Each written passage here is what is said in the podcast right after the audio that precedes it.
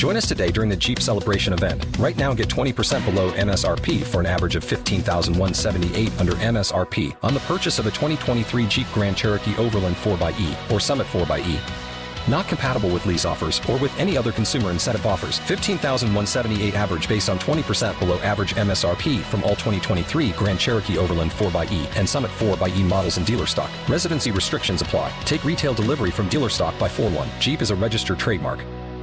Siete en punto, panorama informativo 88.9, información que sirve.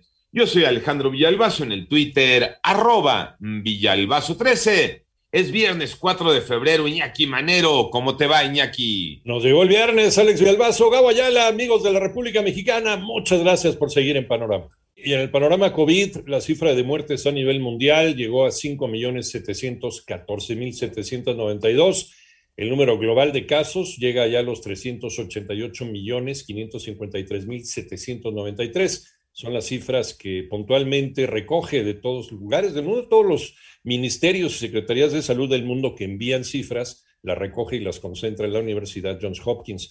Por otra parte, Europa podría entrar pronto en un largo periodo de tranquilidad gracias a los altos porcentajes de población vacunada la escasa virulencia de la variante Omicron, digo, es muy contagiosa, pero no es tan letal como las anteriores, y el fin del invierno. Esto afirmó el director europeo de la Organización Mundial de la Salud, Hans Kluge.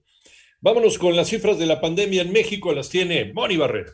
La Secretaría de Salud informó que ya son 5.068.985 casos de COVID en el país debido a la notificación de 41.115 casos nuevos en un día y 648 defunciones en 24 horas para un total de 308.141 fallecidos. La semana epidemiológica que se analiza muestra disminución de 26% en el número de casos estimados de COVID-19 en comparación con el periodo previo y 213.837 personas con signos y síntomas que se contagiaron en los últimos 14 días quienes se consideran casos activos y representan 4% del total desde el inicio de la emergencia sanitaria. En 889 Noticias, Mónica Barrera.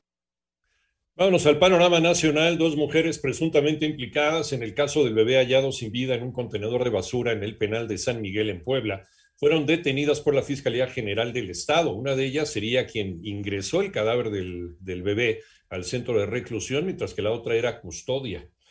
Fue capturado por la Fiscalía General de la República Luis Alfonso Quintana, alias El Guacho, presunto integrante del grupo delictivo La Línea, a quien se le señala por ser el eh, probable responsable material del ataque y homicidio de nueve integrantes de la familia Levarón en Bavispe, Sonora.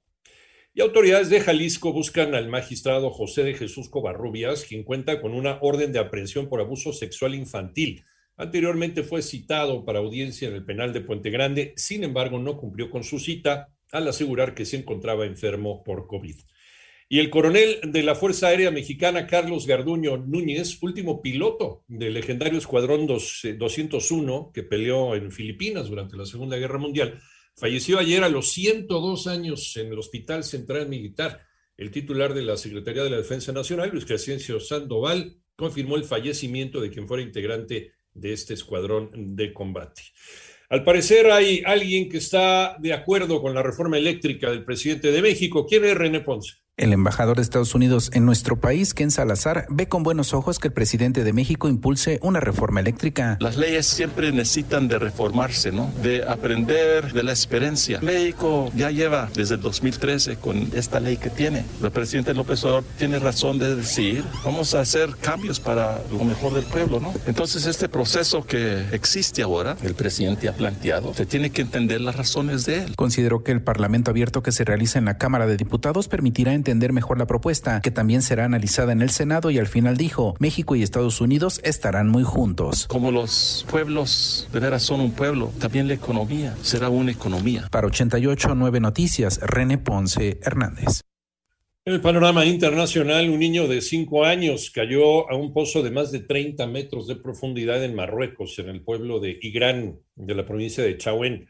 Hasta el momento continúan los trabajos de los servicios de emergencia para localizar al niño, que están por sumar tres días sin ser localizado.